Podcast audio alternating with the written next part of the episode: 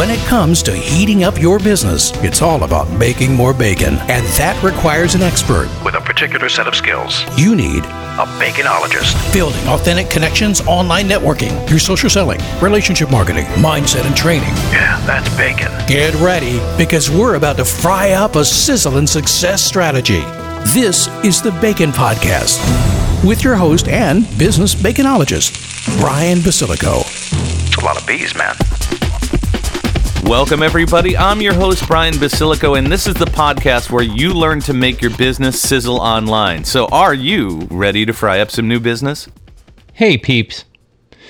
It's hard to believe that it's been two years and that we've went from some kind of normal to total chaos in business.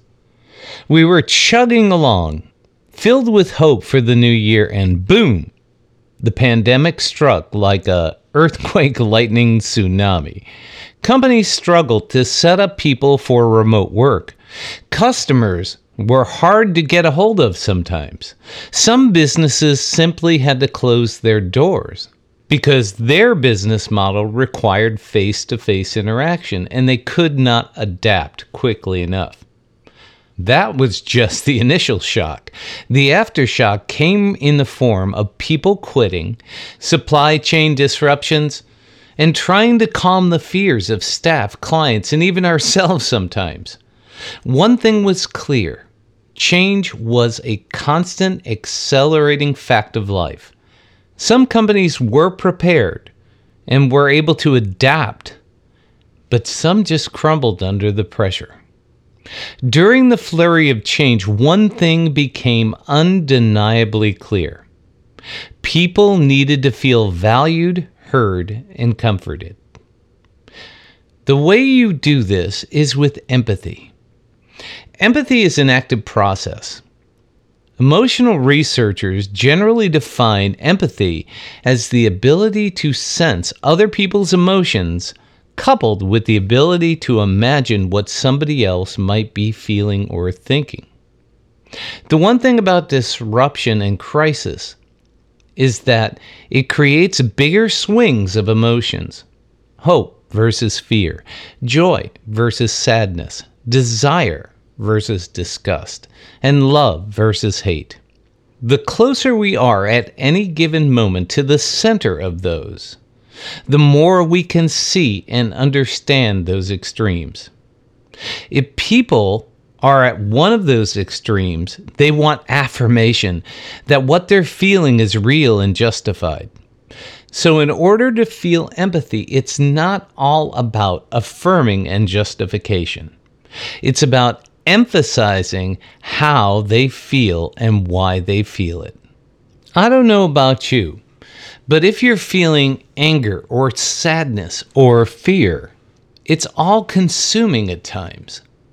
We tend to be more constructive and productive when we act in hope and joy and gratitude. Positive energy and messaging will create and generate more action. A study by Alexander Rothman in 1999 presented subjects with two versions of a mouthwash ad. The first one said, mouthwash fights plaque, while the second one said, failing to use mouthwash leads to plaque buildup. Both essentially say the same thing, but 67% of the ones who received the positive ad took a mouthwash sample, while 47% who read the negative one took action. Now, I don't know about you, but I'm willing to be positive to increase sales or action by 20%. Now, think about this. We all just went through separation anxiety, being cooped up in our homes as opposed to being in the office or out and about. Studies have showed that people in solitary confinement will cause trouble just to create an interaction with guards. All animals have an instinctual need to be part of a group. Humans are no different. British anthropologist Robin Dunbar has studied this and determined that humans function better in tribes of 150 people. Another thing to consider is we're coming out on the other side of chaos and trying to define purpose in our lives. The great resignation is more about that than just a search for higher wages. People have spent more time with their families, and this has changed the perception about what a quality life looks like. There's been a major decline in women in the workforce, and there's been a huge uptick of people starting micro businesses as virtual assistants or gig workers. This affords them more flexibility and control. Business and sports has often been referred to as battles and wars. British political philosopher Herbert Spence often talked about the survival of the fittest, or a battle between the haves and have nots. A soldier's motivation to enlist is not as much about a desire to kill as it is about a need to belong. Your staff are people first and workers second. They've all been transformed by the recent events and desire to belong, but that is fed by their search for a greater purpose. This is where empathy comes in. I often say God gave us two ears and one mouth so we can listen twice as much as we speak. So, asking questions and getting to know how somebody feels makes them feel heard and filled with pride about belonging to your team.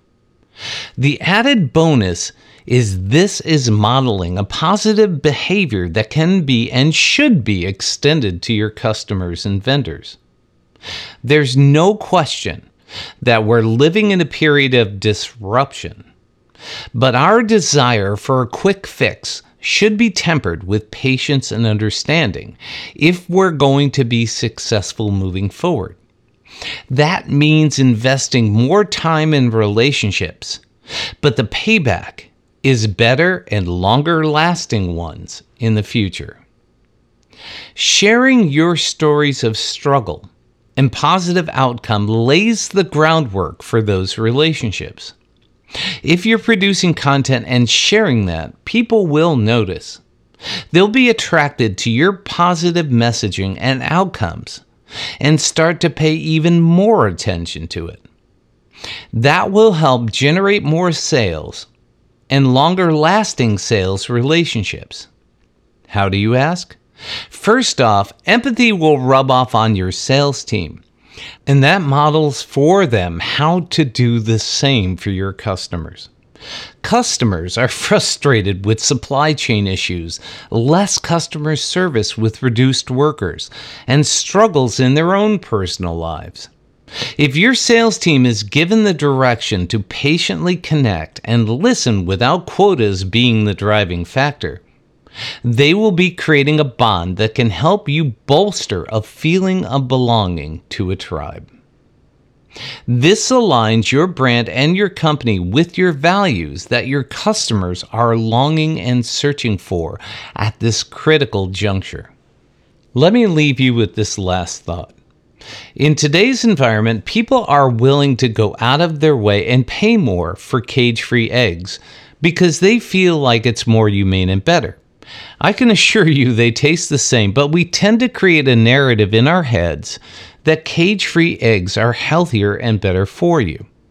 As we've been remodeling our house, having workers just come in and do what they need to do faster should definitely cost less.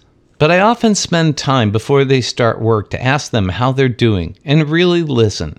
By making them feel part of my tribe, I can guarantee you the quality of their workmanship is just better. And we're all better for that. Thank you for letting us sprinkle some bacon bits into your brains. Want some more? Learn more about this podcast and our guest experts at baconpodcast.com. Have questions?